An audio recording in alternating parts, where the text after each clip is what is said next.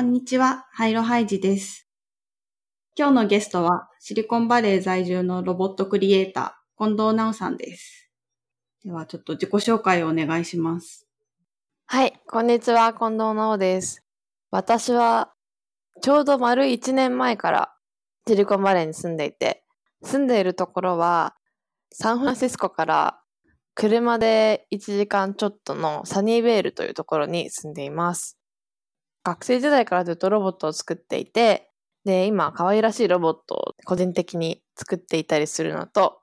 あとはこちらに来てからスタートアップを始めました。そう、ちょうど、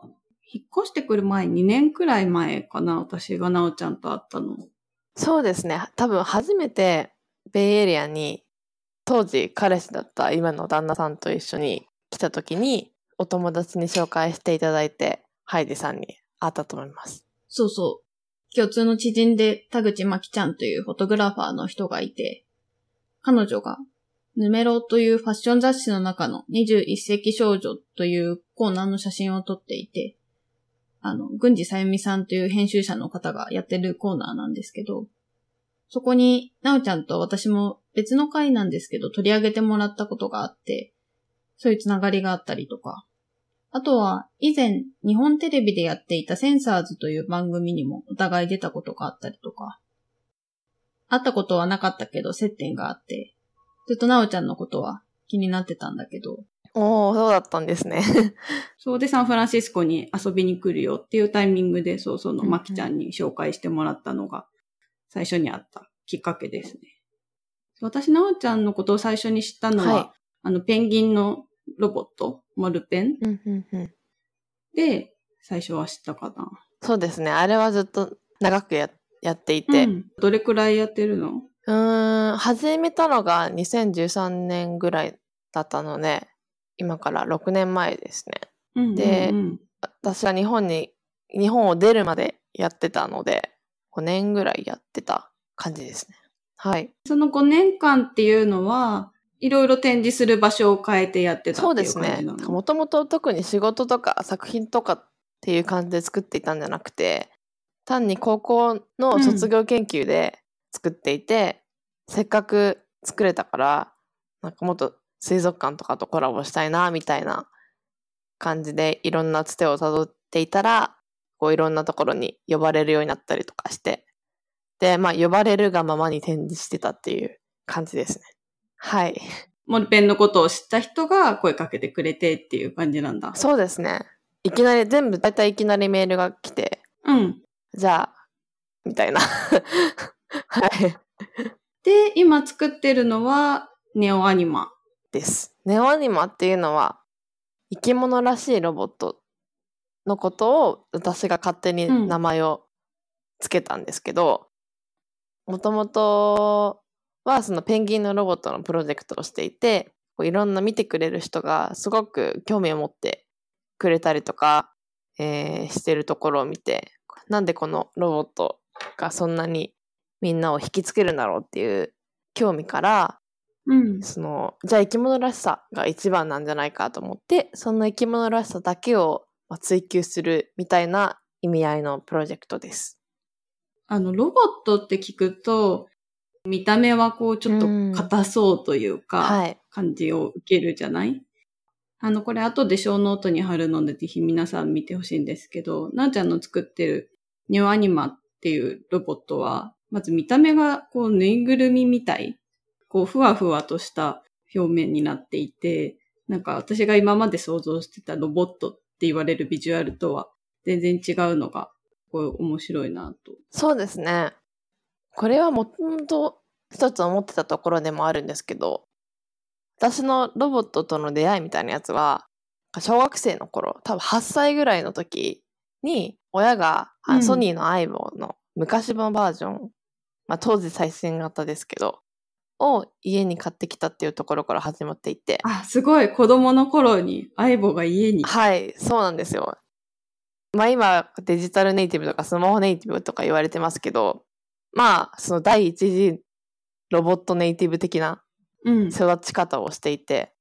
で、しかもそのロボットがこう一瞬出されるとかじゃなくて、常に毎日電源ついてたんですよ。なのでうんこう、なんか面白いエピソードだと、まあ当時の音声認識ってあんまり言った通りにはしてくれないんですけど、うん。たまに多分変な音を拾って反応したりするんですよ。うん。で、それで、なんかうちの親が夫婦喧嘩してる時にうんうん。リビングで、で、リビングにはロボットあるんですけど、なんかいきなり怒らないでとか言うんですよ。相棒が。アイボが怒らないでって言うんですよ。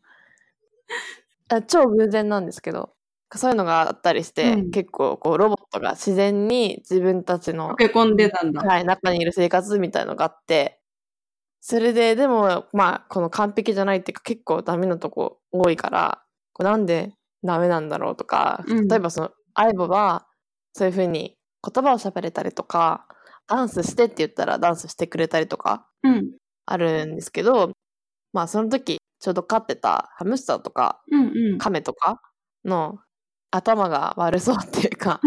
そういう動物の方が何もしないのに可愛いのはなぜだろうみたいな。うん。あの、人の言葉を喋ってないにもかかわらず、可愛いと感じたってことだよね。そう、人の言葉が喋ってないし、多分私たちのこと好きじゃないから、うん。なんか撫でるのとかめっちゃ嫌がるし、うんうん。なんかそういう、その愛されるための仕草は全くしてないのに可愛いみたいな。そうね。なんか、ちょっと違うかもしれないんだけど、サンフランシスコに引っ越してきた当初って、こっちで仕事もないし、いい昼間一人でいることが多かったんだけど、あの友達もまだいないしっていう時に、はい。その当時私、ブラーバっていう、まあ、ルンバみたいなお掃除ロボットが家にいたんだけど。当時一人で、そのロボットっていうかその、お掃除ロボットに対して話しかけていたことがあって。でもそれお掃除ロボットだから、全然、それこそ、アイボみたいに愛されようとか、可愛く思われようとか、全然そういう設計ではないにもかかわらず、この接する人間側が勝手に愛情を感じたりとか、勝手にそこに生き物らしさを見出して接してるっていうのは、まあこう客観的に見ると面白いなと思うんだけど、うんうん。まあただそれだけ聞くと当時ただのちょっとやばいやつなんだけど、ずっと独り言を掃除機に向かって喋ってるっていう。でも結構そういうの多いらしいですよね。ルンバだと。あ、そうなんだ。はい、そういう、結構前なんですけど、たまたま、なんかとある媒体のライターとして、アイロボットの CEO が日本支社に来た時に、取材担当したことがあるんですよ。で、なんかその時にそのアイロボットの CEO の人が言ってたのが、自分たちは愛玩用として全く作ってないんだけども、ユーザーが勝手に名前を決めたりとか、まあ、感情移入し始めてて、で、修理交換の時に新品交換しますって言ったら怒られたみたいな話をしてて。その子の代わりはいないっていう。そうそうそうそう。なんか、もし交換するんだったら直さなくていいですって言われるみたいなことを言ってて。それがすごい面白いなと。ああ、なんかルンバが面白いのは、たまに予測不可能な動きというか、なんか我が家とかだと、カーペットというか、なんかちょっとザラザラした表面のところで止まっちゃったりとか、自分でちょっと狭いところに行って、動きづらそうにしてたりとか、なんていうの、このちょっと、ドジをする完璧じゃないっていうのが愛らしいって思う要因なのかなってちょっと。そうですね。そこ結構難しいとこで、コミュニケーションロボット的にこうドジをさせるっていうか、例えば聞き間違えて違うことしちゃうとかいうのを、うん。そのロボットの性能として本当に聞き間違えてんのか、それがある意味うん狙ったものであるのかっていうのが伝わりづらい。その辺をどう設計するのかは結構興味があるっていうか、面白そうなとこだなと思います。あとちょっと思ったのは、アイボとかって完全にこう犬をモチーフというか、はい犬を再現しようとして作られてるじゃない。で、二足歩行ロボットとかもあれは完全にこう人間の置き換えじゃないけど、うん再現として結構みんなトライをしているじゃない？でも、なおちゃんのネオアニマって全然それとはアプローチが違っていて、何かすでにいる生き物の再現じゃなくて、あれは完全に新しいものを作ろうとしているよね。はい、そうですね。それは、あの、ペンギンロボットの経験っていうのも聞いてきていて、で、まあそもそもアイボの経験から言うと、まあアイボは犬型って言ってるけど、絶対犬じゃないわけですよ。うんうん。で、あれは犬だって思ってるから、犬と比べてできないことが多すぎて、ちょっと変に思うところもあると。うん。それで、ペンギンロボットの時は、そもそもペンギンの泳ぎを解明したいっていうモチベーションがあったので、うん。それでペンギンにしてたんですけど、まあ、いくらやっても、ペンギンを超えられないっていうか、うん。本物を超えられない。ペンギン以上のものは絶対作れないなと思って。で、しかも、こう見てくれてる人も、ペンギンと比べちゃうんですよね。そうすると、ロボットなのに、ペンギンらしいね、みたいな。うん。ロボットなのにってついちゃうんだ。はい。まあ、だから模倣なんで、そういうところが、クリエイターとしては、あんまり面白くないなって思ったところでもあるし、そうだよね。なんかそれの完成ってもうペンギンそのものになることがゴールになっちゃうから、ね。その意義ってなんだろうみたいなそうですね。感じになっちゃうね。はい。で、あとは、そもそもロボットと動物のこう作りとかが全然違うから、なんかロボットで模倣することが本当に意味があることなのだろうかみたいなうん。ふうに思ってきて、で、ロボットだからこそできる新しい形とか、新しい機能とか、うん。そういったところを追求すべきなんじゃないかなというふうに思って、全く違う形で始めてます。うん。あの、ネオアニマについてはちょうど今週なおちゃんと私はとあるイベントに行っていてなおちゃんがそこでも喋ってたんだけど、ネオアニマのニューっていくつも個体があるよね。はい。で、なんか全員が違う動きをしているっていう説明をなおちゃんがしていて、それはどういう意図でそういう動きにしようと思ったの？ああ、まあそもそもその生き物らしくするにはどうすればいいのかっていうのが、まあこのプロジェクトのメインのテーマなんですけど、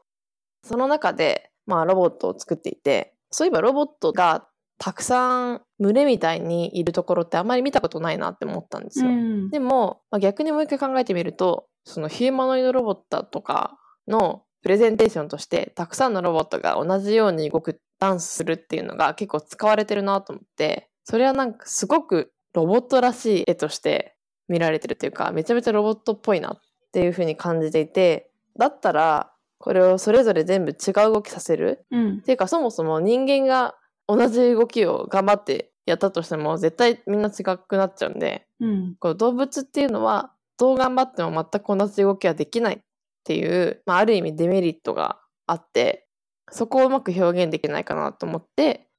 あれをやりました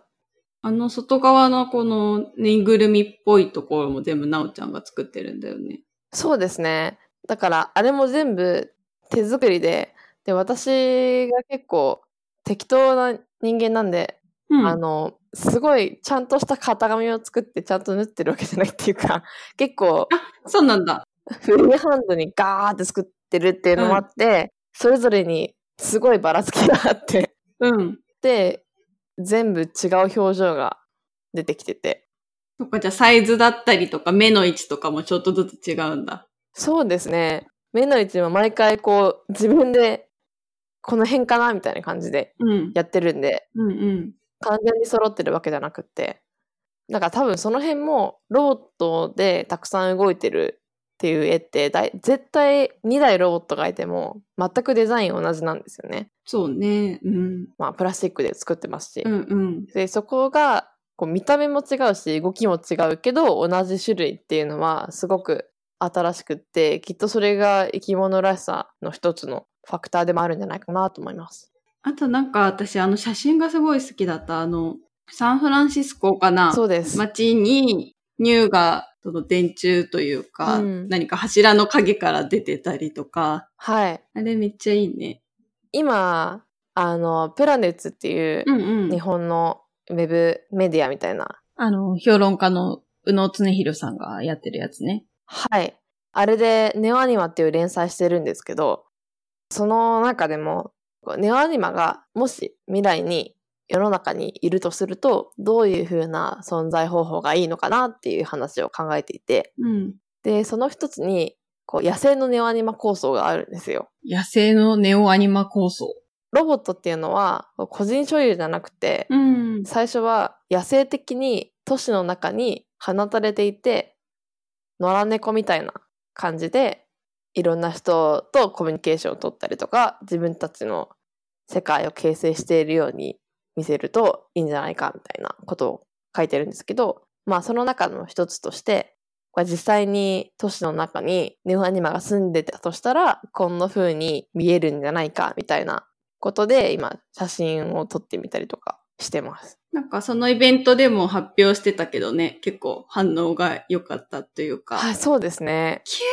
みたいな、なんか反応がわってこう起き上がってて、やっぱり、この自分の制作の中の一つに、ファンタジーを持ってくるっていうのがあるんですけど、うん。なんか今は、このファンタジー的な、まあ、ところに、まあ、そもそもみんなこう行ってみたいと思うわけで、うん。で、それを体験するためにディズニーランドとか、まあ USJ とかこう行って、うん。テーマパークにね。はい。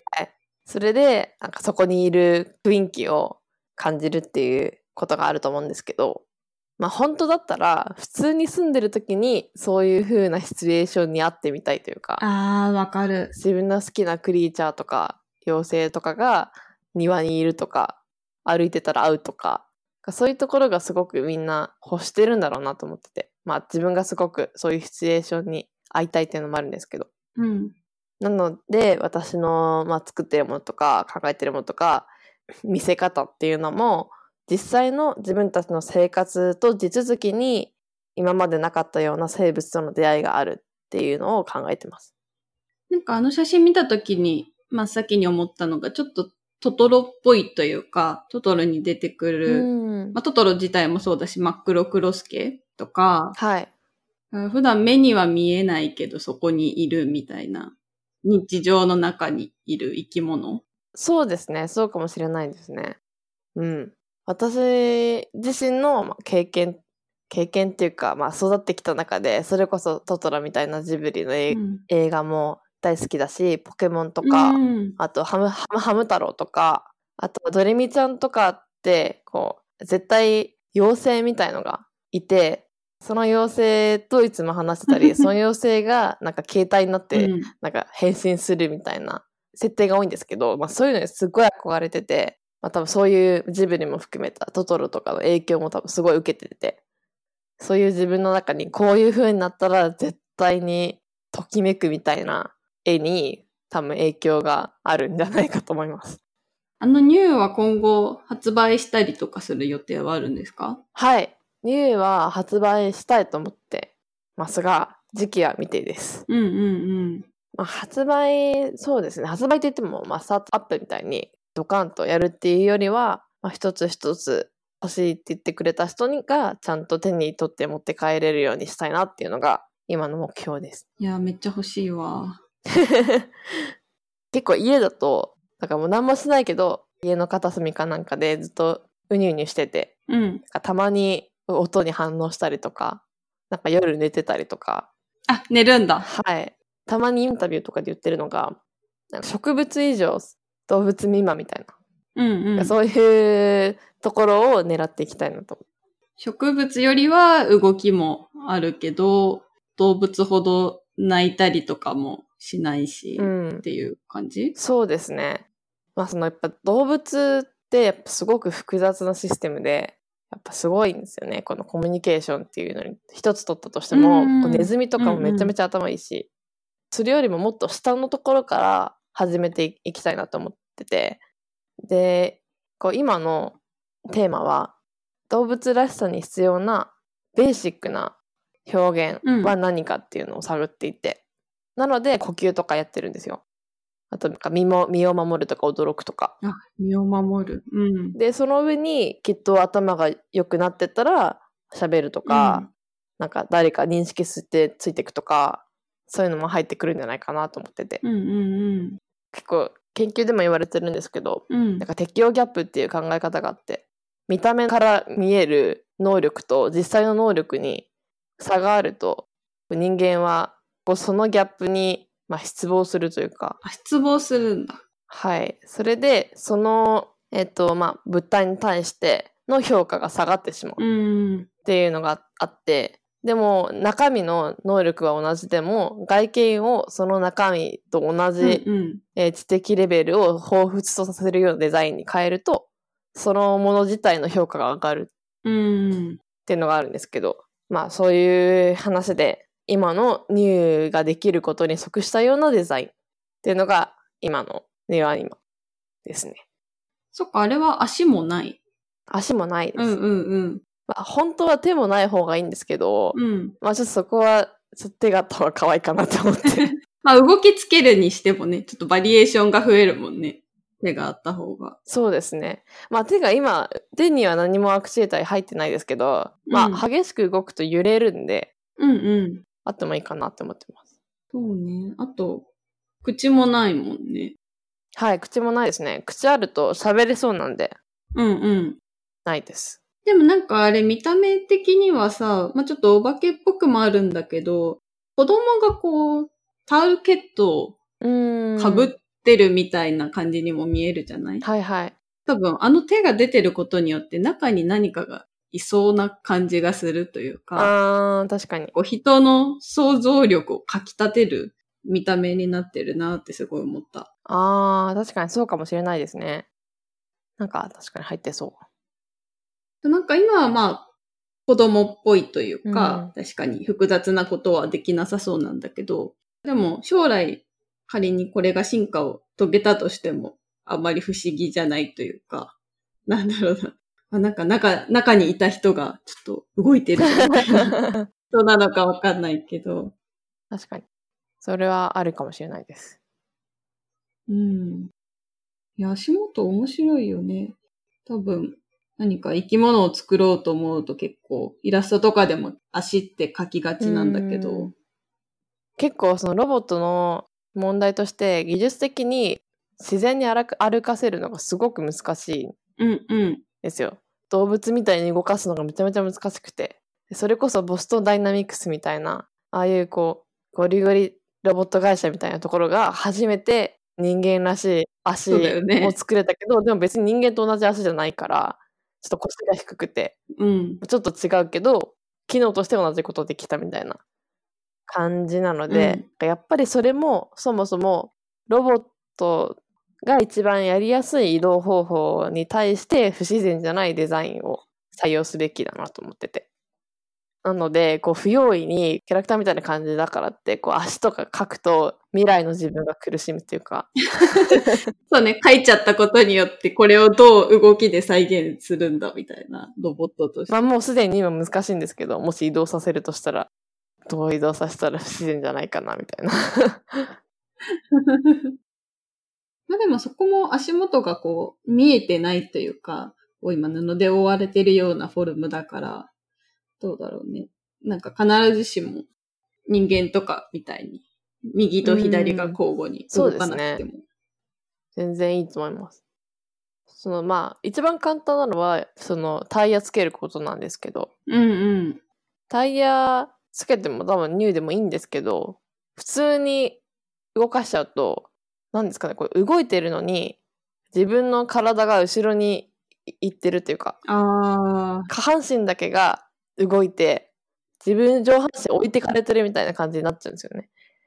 はいはい。まあそうだね。人間だって歩くとね。はい。そう。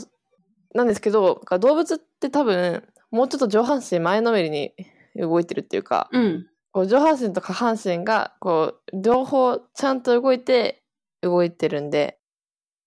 だから、多分ロボットっていうかニューうに、ん。今、足の部分に